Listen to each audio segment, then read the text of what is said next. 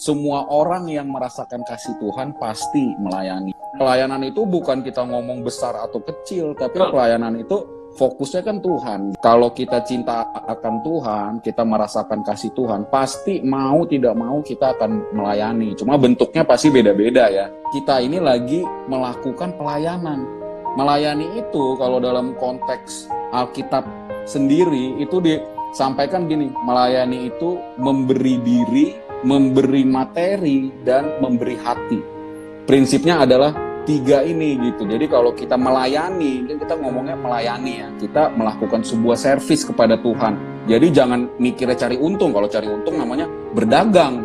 Kalau kita buat memberikan pelayanan ya namanya melayani. Jadi jangan kita tujuannya, wah saya mau cari untung gitu. Tapi tujuan kita memang melayani, itu prinsipnya adalah tiga ini. Memberi diri, memberi materi dan memberi hati.